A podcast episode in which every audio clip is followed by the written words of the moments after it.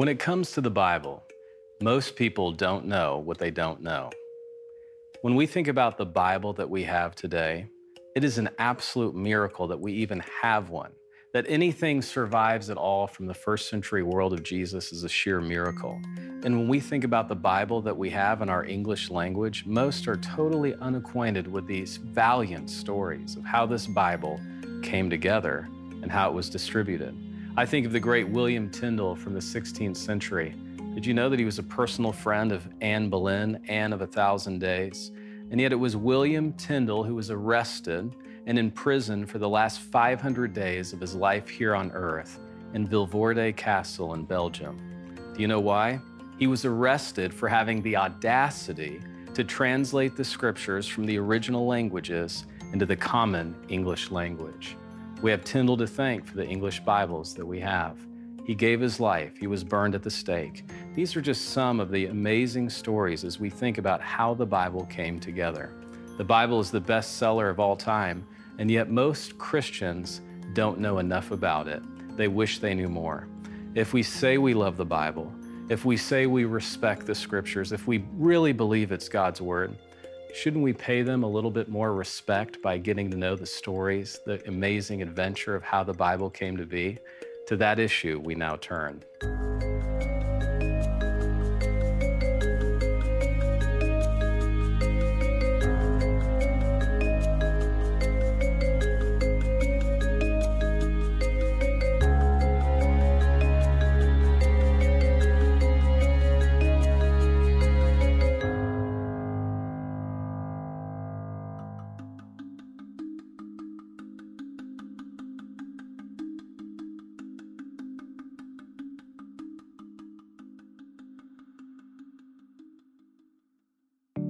During my doctoral residency in Oxford, I made it my personal goal to spend as much time as possible studying the oldest and most valuable fragments and manuscripts of the Bible.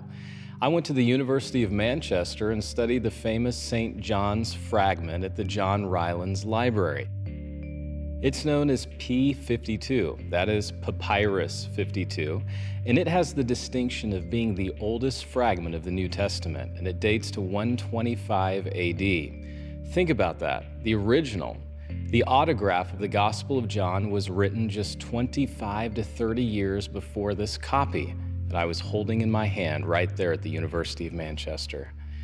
It's that famous scene where Pilate is interrogating Jesus and the subject of truth comes up. Jesus says, Everyone who is of the truth hears my voice.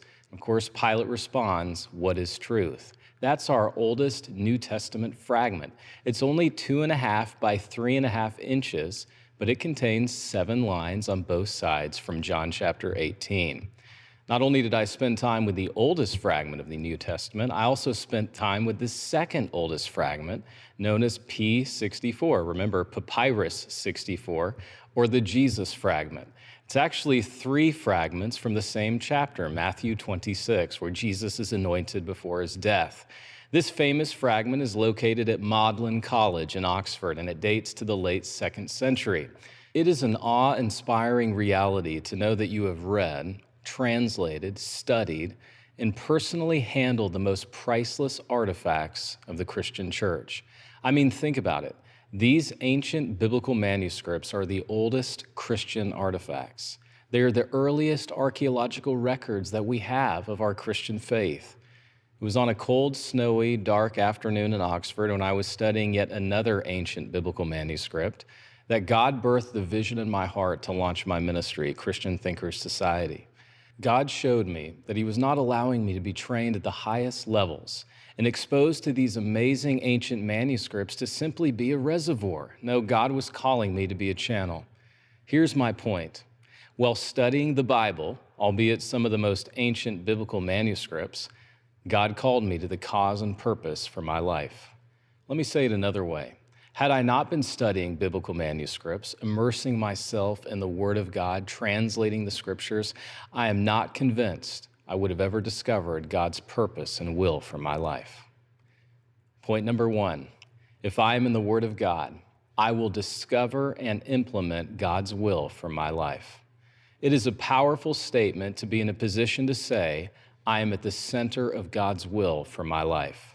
There is not a stronger statement that anyone can make. Are you walking in favor right now? Are you walking with a purpose in your life, a purpose to your marriage, a purpose for your family or for your business? I think of the priest Ezra from the Old Testament. After 70 years of captivity, God raises up one man, Ezra, to lead his people back to Jerusalem to reclaim the land. The book of Ezra is only 10 chapters, but guess what? Five times in those 10 chapters, it says, The good hand of God was upon him. The hand of my God was upon me. Ezra 7 6 states that Ezra was skilled in the law of Moses. What does that mean? Ezra was committed to the word of God. And guess what? God was committed to him. Psalm 119, 105 Your word is a lamp to my feet, a light to my path. We're living in a time of darkness and a time of so much confusion. Have you noticed how confused you can become when you get away from God's will for your life? I've spent countless hours caring for families in our churches and students in our universities, and I have to say, it's amazing how the fog of life lifts when we're committed to the lamp of God's truth. You see, here's the point we have a lot of intellectually useless Christians. They know enough to be dangerous. It reminds me of Harper Lee's words in the famous novel To Kill a Mockingbird, chapter 5, when Miss Maudie says, Sometimes the Bible in the hand of one man is worse than a whiskey bottle in the hand of another.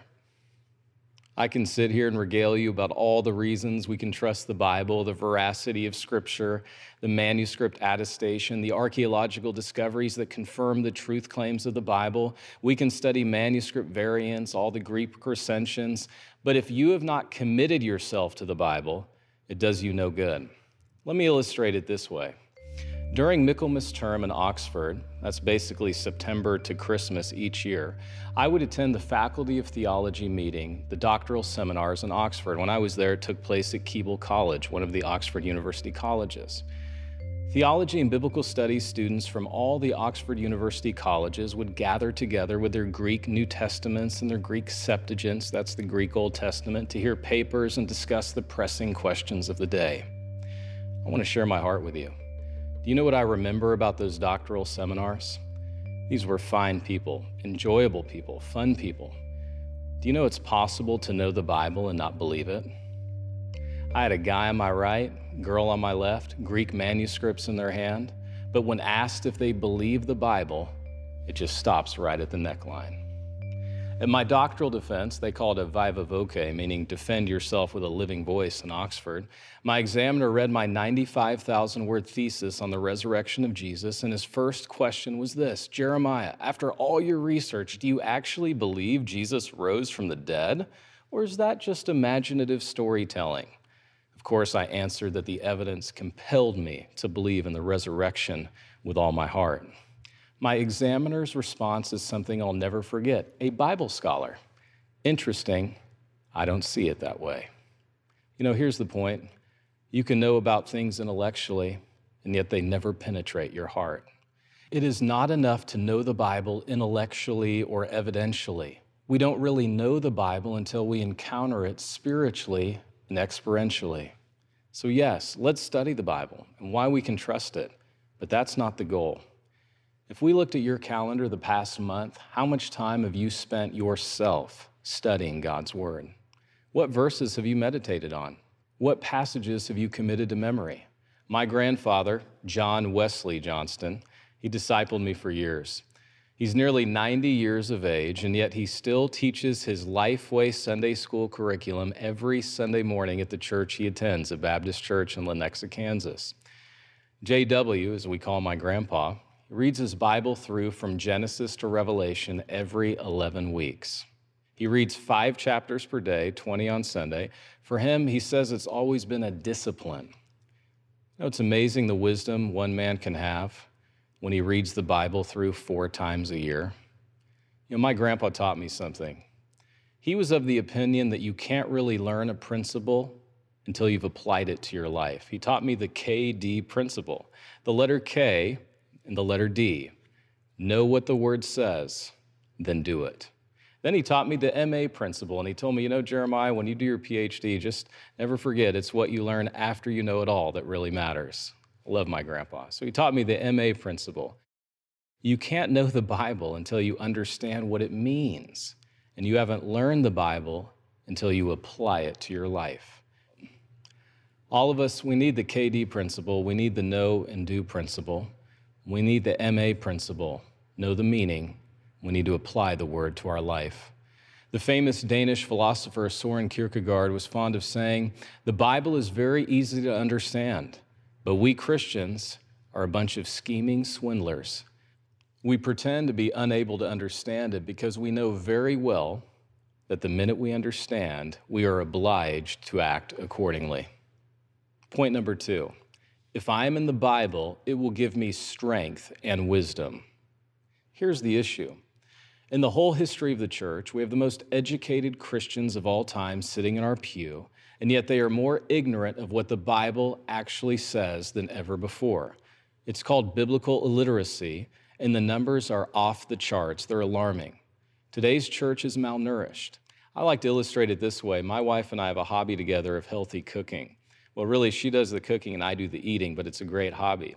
We were watching a cooking show, and the host pointed out all the tools that we have to become better cooks in the kitchen. We have more cooking shows, more cookbooks, more cooking blogs, and yet the statistics show that more people are eating out. You know what came to my mind? We have more Bible translations, more Bible study aids, more devotionals. Our bookstores are flooded with Christian resources, but for all that, people are reading and studying the Bible less and less. The American Bible Society releases an annual report on the state of the Bible. Did you know that 42% of Christians say they're just too busy to read the Bible? 39% of millennials say they never read the Bible. One in four adults say they never read the Bible. Only one in four Americans can correctly identify that the truth will set you free is actually a Bible verse. That's John 8 32. One third of Americans believe the statement, God works in mysterious ways, is found in the Bible. Actually, that's William Cowper who wrote those words in a hymnal in the 1700s. And yet, for all this lack of knowledge, an overwhelming percentage of Americans believe the Bible is the Word of God. Nearly 80% of Americans say the Bible is God's Word. 49% of Americans, though, say the Bible contains everything you need to know to live a meaningful life. Did you know the average household owns three to 10 copies of the Bible? I mean, think how many Bibles do you have in your home? The Bible is still the best selling book every year. On average, 25 million Bibles are sold annually. Now, think about that for a moment. Just consider this. Publishers manage to sell 25 million new copies each year of a book everyone already owns. The Gideons International gives away a Bible every second. One publisher sells 60 different editions of the Bible. We have the All Seasons Waterproof Bible. We have the Skater's Bible, the Surfer's Bible, the Cowboy Bible, the Stay at Home Mom Bible, and for kids, we even have the Superheroes Bible. And don't worry, for those of you who are just too busy, we even have the 100 Minute Bible. You can learn everything you need to know about the Bible in less than two hours. We have the James Earl Jones, Denzel Washington, and Johnny Cash audio Bibles.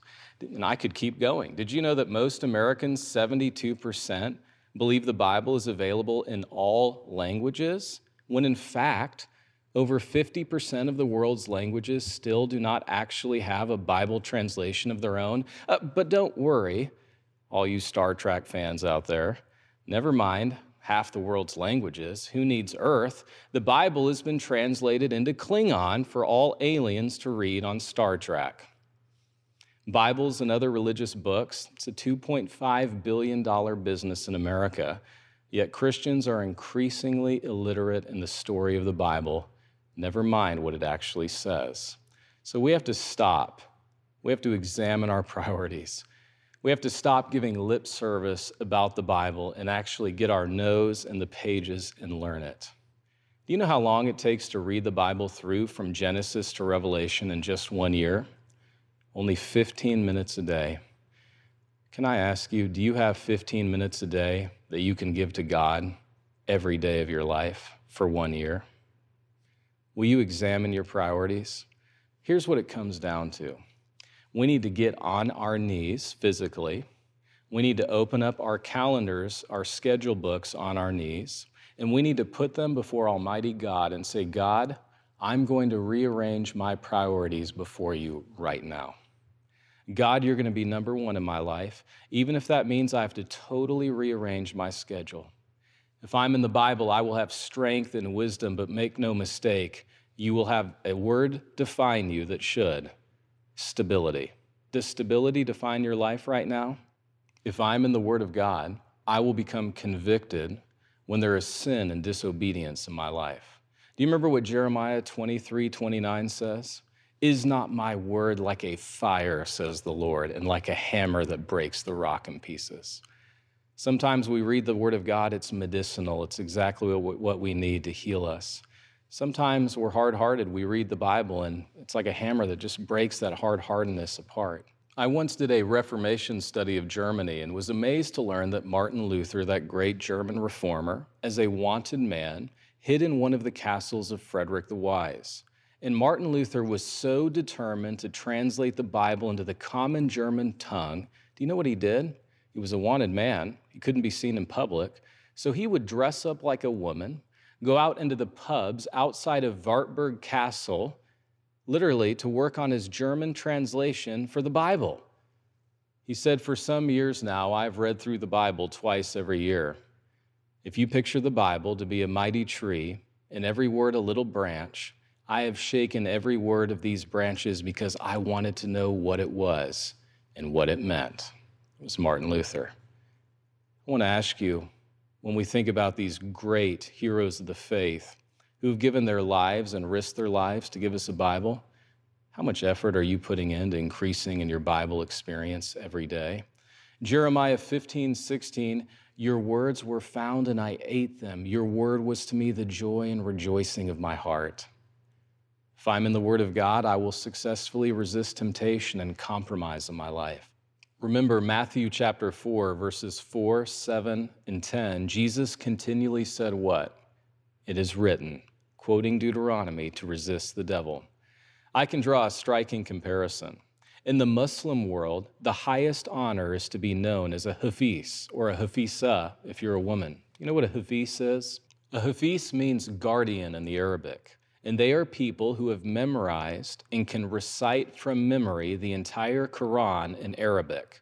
Did you know there are thousands of Muslim youth sleeping on the floors of mosques, working every single day to memorize the 600 page Arabic text of the Quran? Most Christians do not even know how the Quran compares with the Bible, and they don't realize that the Quran is actually smaller than the New Testament. I think we can do better as a church, don't you? I think we can offer God more of our day and our time. Will you commit to be in God's Word regularly? not to check some box that you're a good Christian, but to get to know the Word of God and the God who created this universe and has a great plan and purpose for your life. When I read the Word of God, I get to know God who will strengthen me and give me wisdom. I close this session with this brief story. Living in Oxford, I was invited to go to Corpus Christi College in Cambridge. A medieval professor, Dr. Chris de Hamel, hosted me in the famous old Parker Library. When I arrived, Professor de Hamel had a stack of volumes sitting on the table that were valued. He said, Oh, those, those books right there, 10 million pounds. I saw an original autograph of Erasmus, an original autograph of John Calvin, Martin Luther, even King Alfred. And then I saw a very rare letter from Anne Boleyn to William Tyndale. Anne of a thousand days, as she's been remembered because of her very short reign. You remember she reigned from age 26 to 29 when she was executed. She was a champion of using her influence to ensure an English Bible was created and disseminated throughout all of England. In 1534, Anne was presented with a copy of William Tyndale's New Testament, complete with her coat of arms on the title page. This showed the boldness of those Christians because Tyndale's New Testament was a banned book. Possessing it was punishable by death. The words of Tyndale today are more widely used than William Shakespeare. Have you used the term, let there be light? A man after his own heart? The salt of the earth? The truth shall make you free? Fight the good fight? These are all English translations from the hand of William Tyndale.